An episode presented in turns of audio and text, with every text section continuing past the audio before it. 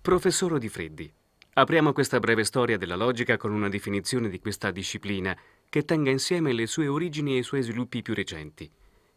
Si può dare una definizione della logica tale che ne anticipi e ne orienti l'esposizione?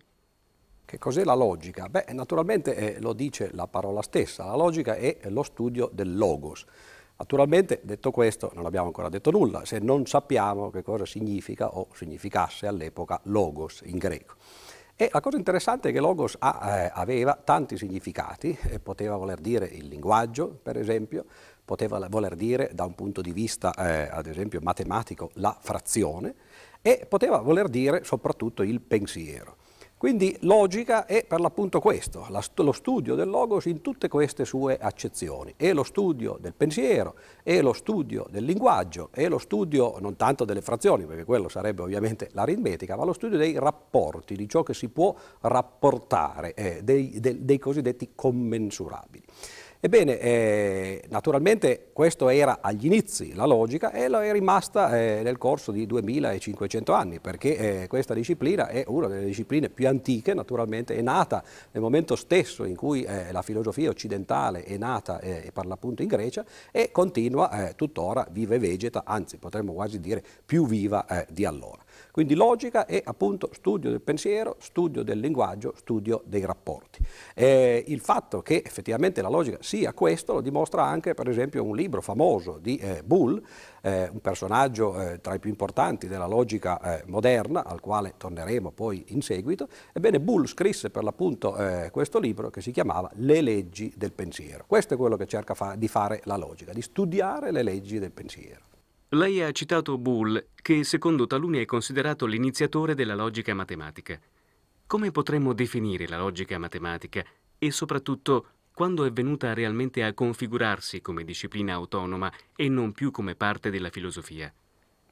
Beh, dunque, logica matematica naturalmente significa logica matematica, cioè logica è il sostantivo e matematica è l'aggettivo.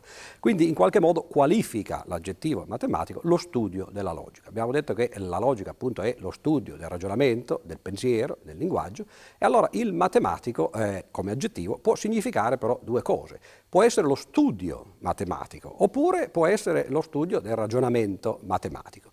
Oggi logica matematica significa in realtà le due cose, cioè è uno studio matematico del ragionamento matematico, cioè si cerca di studiare ovviamente il ragionamento nella sua interezza, però questo è un campo eh, piuttosto ampio, anzi direi quasi troppo ampio no, per uno studio sistematico e preciso. Quindi si restringe in qualche modo il campo di eh, indagine e invece di studiare le leggi del pensiero nella, sua, eh, nella loro interezza, si cerca semplicemente appunto di concentrarsi sul pensiero matematico, per un motivo preciso ed è che il pensiero matematico è effettivamente ovviamente una forma di pensiero, ma è una forma di pensiero eh, molto precisa, molto eh, ovviamente formalizzata per l'appunto no? e quindi è in qualche modo lo studio eh, di questo tipo di eh, pensiero è forse più facile o perlomeno più fattibile che non uno studio generico e eh, generale. Però eh, l'altra accezione dell'aggettivo matematico significa per l'appunto che non soltanto ci si concentra sul ragionamento matematico in massima parte, ma che lo studio viene fatto in maniera matematica. Cioè la logica matematica oggi è una parte della matematica ed è la parte della matematica per l'appunto che studia il ragionamento matematico. E qui subito si vede una delle, due, delle caratteristiche eh, forse più importanti eh, di quello che è per l'appunto questo studio oggi, una sorta di autoreferenzialità. Cioè si studia ragionamento matematico e lo si fa usando per l'appunto i mezzi eh, della matematica. Quando è nato questo tipo di approccio? Beh, ufficialmente eh, è nato per l'appunto col libro di Bull nel 1847 eh, eh, che si chiamava per l'appunto L'analisi matematica della logica, che è un libro leggermente precedente di qualche anno a quello che abbiamo citato prima, cioè eh, Le leggi del pensiero. Questo ho detto ufficialmente perché in realtà uno studio di natura matematica o perlomeno di ispirazione matematica già è presente anche nelle opere di Aristotele delle quali parleremo eh, più diffusamente in seguito. Quindi già nelle sue origini in realtà c'era eh, questa caratteristica di studiare le leggi del pensiero e in realtà anche Aristotele poi studiava in particolare le leggi del pensiero matematico, questa è stata una delle vie a cui si è arrivati alla logica, ebbene dicevo Aristotele già cercava di fare questo studio in maniera sistematica, in maniera che oggi chiameremmo formale o perlomeno semiformale e quindi di usare i mezzi della matematica per studiare il ragionamento. Quindi questa è la logica matematica oggi, uno studio matematico del ragionamento matematico. La logica in realtà è nata eh, da problematiche concrete, come succede eh, naturalmente eh, in generale nel pensiero e più in particolare nella matematica e eh, nella scienza. Cioè le tre vie che potremmo appunto chiamare così, ispirandoci forse a San Tommaso d'Aquino, perché ciascuno ha la sua religione no? e la nostra religione in questo momento no? è per l'appunto la logica, ebbene le tre vie in cui si arriva eh, alla logica sono tre vie completamente diverse. C'è anzitutto la dialettica, cioè si cerca di capire come funziona il ragionamento per poterne abusare. Questo è quello che farebbero per esempio eh, so, gli avvocati, eh, i preti, eh, i pubblicitari e così via, coloro che cercano in realtà eh, di eh, convincere le persone senza però eh, essere interessati alla persuasione, cioè la convinzione senza la persuasione. Però per poter fare questo bisogna sapere come il linguaggio e come il ragionamento nostro e altrui ovviamente funziona e questa è la prima via, la dialettica. C'è una seconda via che è eh, in realtà un qualche cosa di contingente, cioè in un certo momento della storia del pensiero, verso il 500-600 a.C., in Occidente, ma non solo in Occidente, anche in Oriente, ne parleremo più diffusamente poi in seguito, arrivano eh, cose che mettono in crisi eh, il pensiero e queste cose si chiamano paradossi. Cioè, I paradossi sono eh, ragionamenti apparentemente corretti che portano a delle conclusioni strampalate, poco credibili, oppure eh, il contrario, sono ragionamenti poco credibili che portano a delle conclusioni magari credibili. Ecco che allora il capire che cosa sono questi paradossi, qual è il ragionamento che permette di arrivare, di creare questi paradossi e eventualmente capire se ci sono e quali sono gli errori in questi ragionamenti, questa è stata una seconda giustificazione per eh, la nascita e lo sviluppo della logica. Quindi dialettica anzitutto e poi secondo i problemi filosofici appunto che si chiamano paradossi. E poi però c'è una terza via che per noi, eh, perlomeno che oggi facciamo la logica matematica, è praticamente la più importante, la via regia, cioè lo studio della matematica. Perché eh, la matematica, perlomeno come la conosciamo oggi, la matematica che è costituita non soltanto di enunciati, come poteva essere per esempio la matematica egizia o babilonese, in cui se prendiamo ad esempio un papiro come quello che sta eh, a Mosca, naturalmente essendoci arrivato dopo perché l'impero egizio non si estendeva fino a quei limiti, ebbene dicevo il papiro di Mosca enuncia per esempio soluzioni di problemi matematici, ma li enuncia in maniera oracolare, dice se volete risolvere questo problema, questo è il, il metodo da seguire, questa è la soluzione, senza però dare quelle che oggi noi chiameremmo dimostrazioni, che sarebbero giustificazioni del perché si deve usare quel particolare metodo o del perché quella è la soluzione giusta. Ebbene, eh, questo modo di fare la matematica è un modo eh, prettamente occidentale che inizia praticamente eh, nella Grecia del 600 a.C. Si dice che il primo che abbia introdotto questo tipo di eh, ragionamento matematico che oggi chiamiamo dimostrazioni sia stato Talete. Talete aveva un motivo ben preciso, legato tra l'altro all'Egitto, cioè si recò in gita, come fanno spesso i professori, e i filosofi e tutte le persone naturalmente, si recò in gita eh, a vedere le piramidi e eh, uno dei problemi che eh, la gente eh, del luogo si poneva era quanto fossero alte le piramidi. Ebbene, naturalmente eh, questo oggi sarebbe una cosa facile da risolvere, ci sono tanti metodi, la, la, la, trigonometria per esempio, ma Talete aveva a disposizione soltanto i mezzi che si conoscevano allora. E inventò, perlomeno così dice la leggenda ovviamente, no, inventò quello che oggi viene chiamato il teorema di Talete sui triangoli simili, cioè capire che l'ombra della piramide o più semplicemente per esempio di un obelisco è proporzionale all'ombra per esempio che può fare un bastone. E allora sapendo l'altezza del bastone, misurando l'ombra del bastone e misurando l'ombra dell'obelisco della piramide, si può dedurre, usando questo teorema per l'appunto di Talete, si può dedurre l'altezza eh, dell'obelisco o eh, della piramide. Ecco che questo teorema in realtà ai greci no, incominciò a essere eh, in qualche modo sorprendente. E allora Talete cercò di dimostrarlo, introdusse per l'appunto quello che oggi chiamiamo le dimostrazioni nel campo eh, della matematica. Solo che dimostrare eh, un teorema matematico, anzitutto ovviamente non è facile, ma non è nemmeno chiaro, e questo lo sappiamo tutti perché siamo andati tutti a scuola e ci hanno dovuto convincere che certi ragionamenti erano dimostrazioni e che invece altri ragionamenti non lo erano, non erano corretti o perlomeno non erano sufficienti a dimostrare un certo eh, teorema.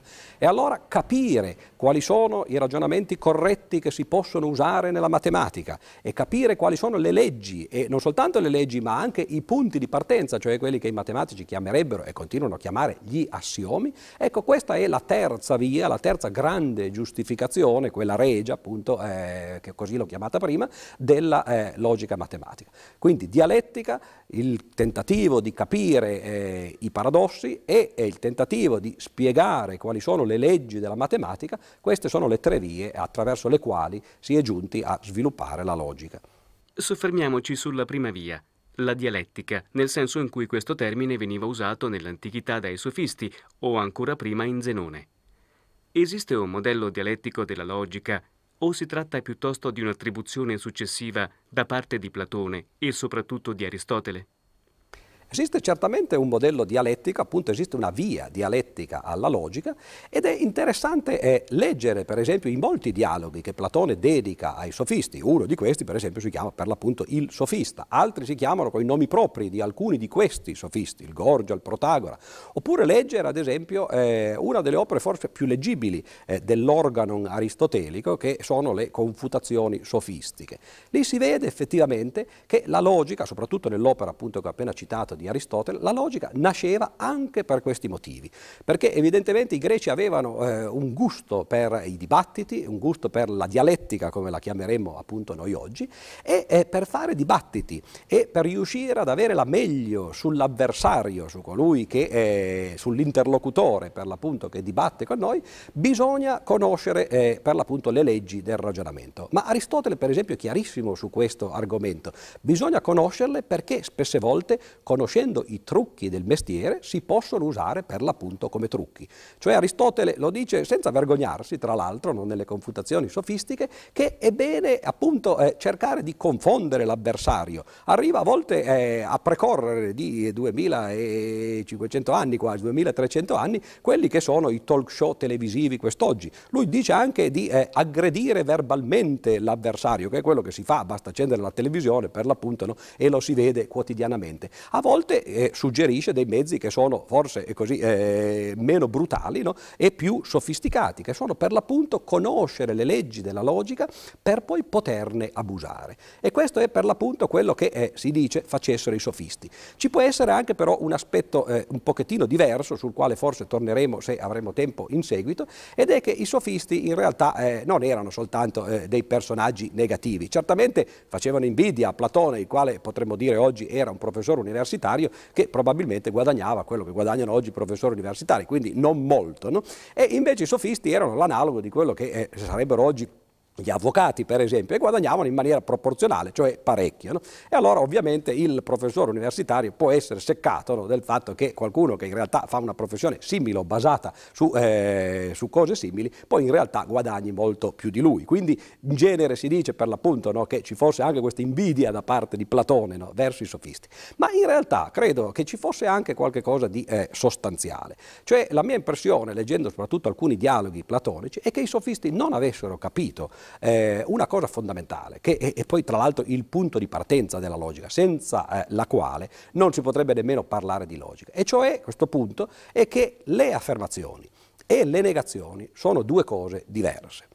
Poi direte è bella scoperta, ma in realtà eh, ci sono molte persone che ancora non lo sanno o forse fingono di non saperlo. Appunto nei dibattiti televisivi, nei comizi politici succede benissimo, spessissimo di sentire eh, un personaggio che dice una cosa e dopo tre minuti no, si contraddice. No? Oggi noi diciamo per l'appunto questo, si contraddice, ma il fatto che tra un'affermazione e la negazione eh, ci sia una contraddizione, questo è qualcosa che a mio avviso i sofisti non avevano ben chiaro e la prima prima formulazione di quella che oggi viene chiamata in logica la legge di non contraddizione.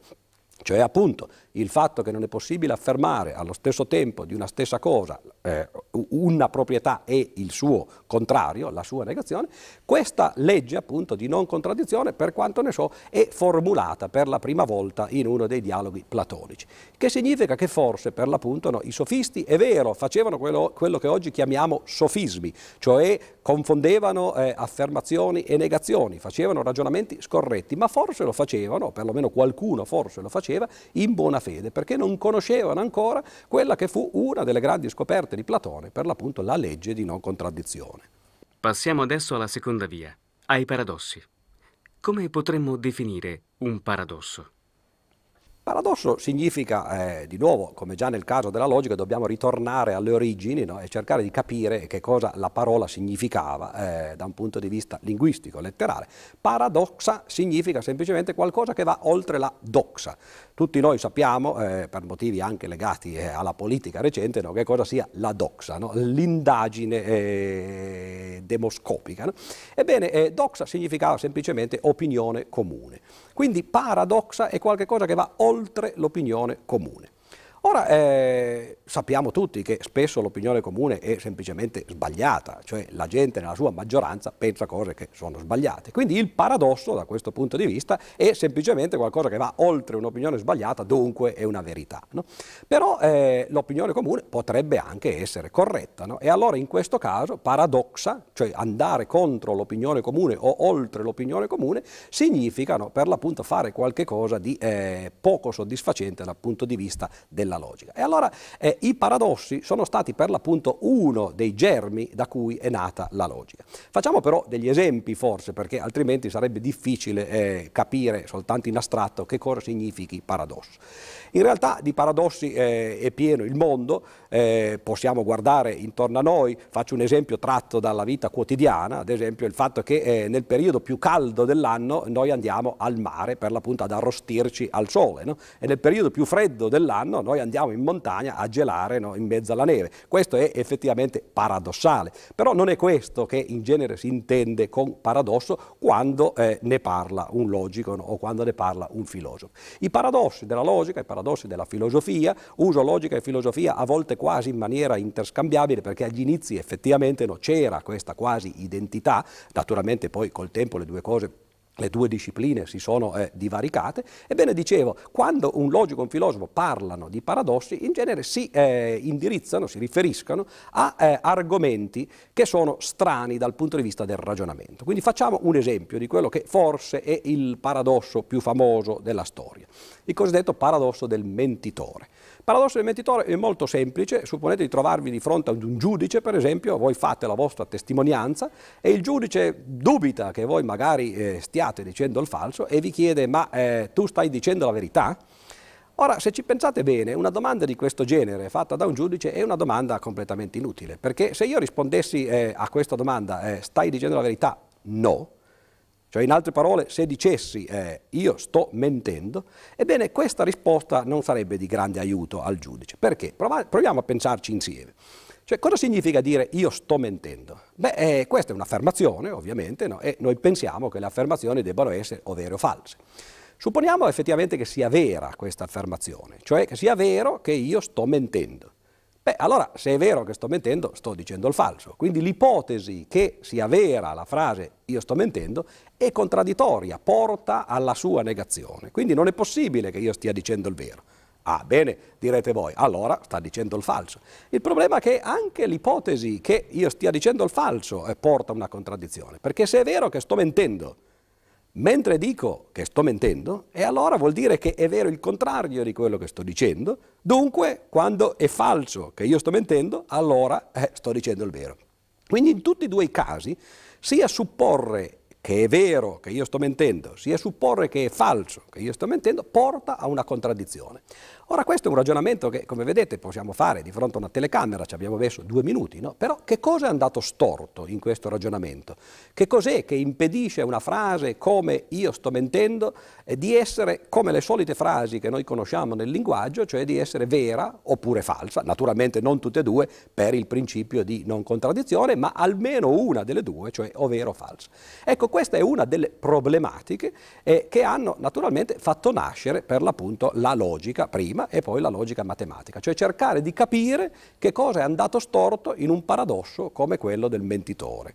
Il paradosso del mentitore ha una storia lunghissima.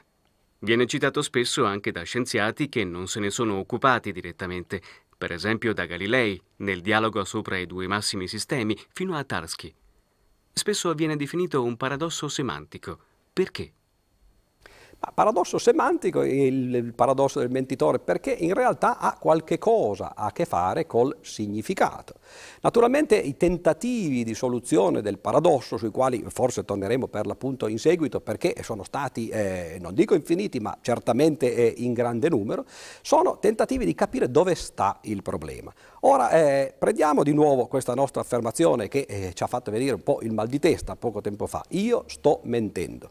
Dunque mentire significa non dire il vero, no? quindi ci sono tre caratteristiche in questa frase che pur è così breve. C'è anzitutto eh, il pronome io, cioè c'è qualche cosa in questa frase che si sta, naturalmente quando dico io sto mentendo eh, sto parlando di me stesso, no? è un'autoreferenzialità io sto dicendo qualche cosa e sto riferendomi a me stesso, oppure possiamo prendere una frase che dica questa frase è falsa. Di nuovo, no? questa è eh, un aggettivo no? che sta dicendoci no? che in realtà la frase sta parlando di se stessa. Questo è prima, eh, il primo ingrediente, la prima caratteristica del paradosso del mentitore, una specie di autoreferenzialità. Naturalmente mentire, abbiamo detto, significa non dire il vero. Quindi c'è questa seconda particella, il non, la negazione, che è una delle particelle più complicate eh, dell'analisi logica, per l'appunto, che ha fatto venire eh, mal di testa non soltanto eh, a voi che state ascoltando adesso, ma soprattutto no, ai logici nel corso della loro storia e sulla negazione avremo modo di tornare ovviamente perché è uno dei punti centrali eh, per l'appunto della logica e della logica matematica. E poi c'è soprattutto la terza parola, cioè eh, la verità. Ora, che cosa sia la verità eh, è difficile dirlo, ricorderete che durante il processo a Gesù, Pilato, Gesù diceva spesse volte, eh, amava dire io sono la verità e, e naturalmente quando Pilato sentì questa affermazione da Gesù gli chiese che cos'è la verità e non stette nemmeno ad aspettare la risposta, se ne andò immediatamente, così dice il Vangelo secondo Giovanni. Cioè questo significa che eh, il governatore romano non pensava che nemmeno Gesù, quale, nel quale ovviamente lui non credeva, ma comunque nemmeno Gesù potesse dargli la risposta. Quindi che cos'è la verità? Ebbene questa è una domanda che invece ai logici interessa moltissimo e noi cerchiamo, eh, nella nostra storia abbiamo cercato no, di dare una risposta coerente, di natura quasi matematica per l'appunto, no, a questo problema, che cosa sia la verità. Ed ecco che allora cercare di risolvere il paradosso del mentitore significa capire che cosa sono questi singoli tre ingredienti, l'autoreferenzialità, la negazione e la verità, e poi soprattutto come si mettono insieme e che cosa provoca questo loro cortocircuito. Ed è per questo comunque che questo paradosso in particolare no, viene chiamato paradosso di natura semantica, perché tutto ciò che ha a che fare con la verità, per l'appunto, no, è, è ambito, no, oggetto di studio di questa parte della logica, di questa metà della logica che si chiama semantica. Ho detto metà perché naturalmente se c'è una metà ci sarà un'altra metà e l'altra metà è quella che invece si chiama sintassi o sintattica, potremmo dirla no, per eh, analogia. Quindi la logica in realtà poi, cominciamo a vedere come eh, si sviluppano, si è poi divisa in due parti che comunque sono collegate fra di loro e di questo diremo parecchio quando arriveremo alla fine della nostra storia a quelli che si chiamano teoremi di correttezza e completezza, cioè il tentativo di mettere insieme queste due parti, la sintassi e la semantica, e di vedere come si confanno una all'altra.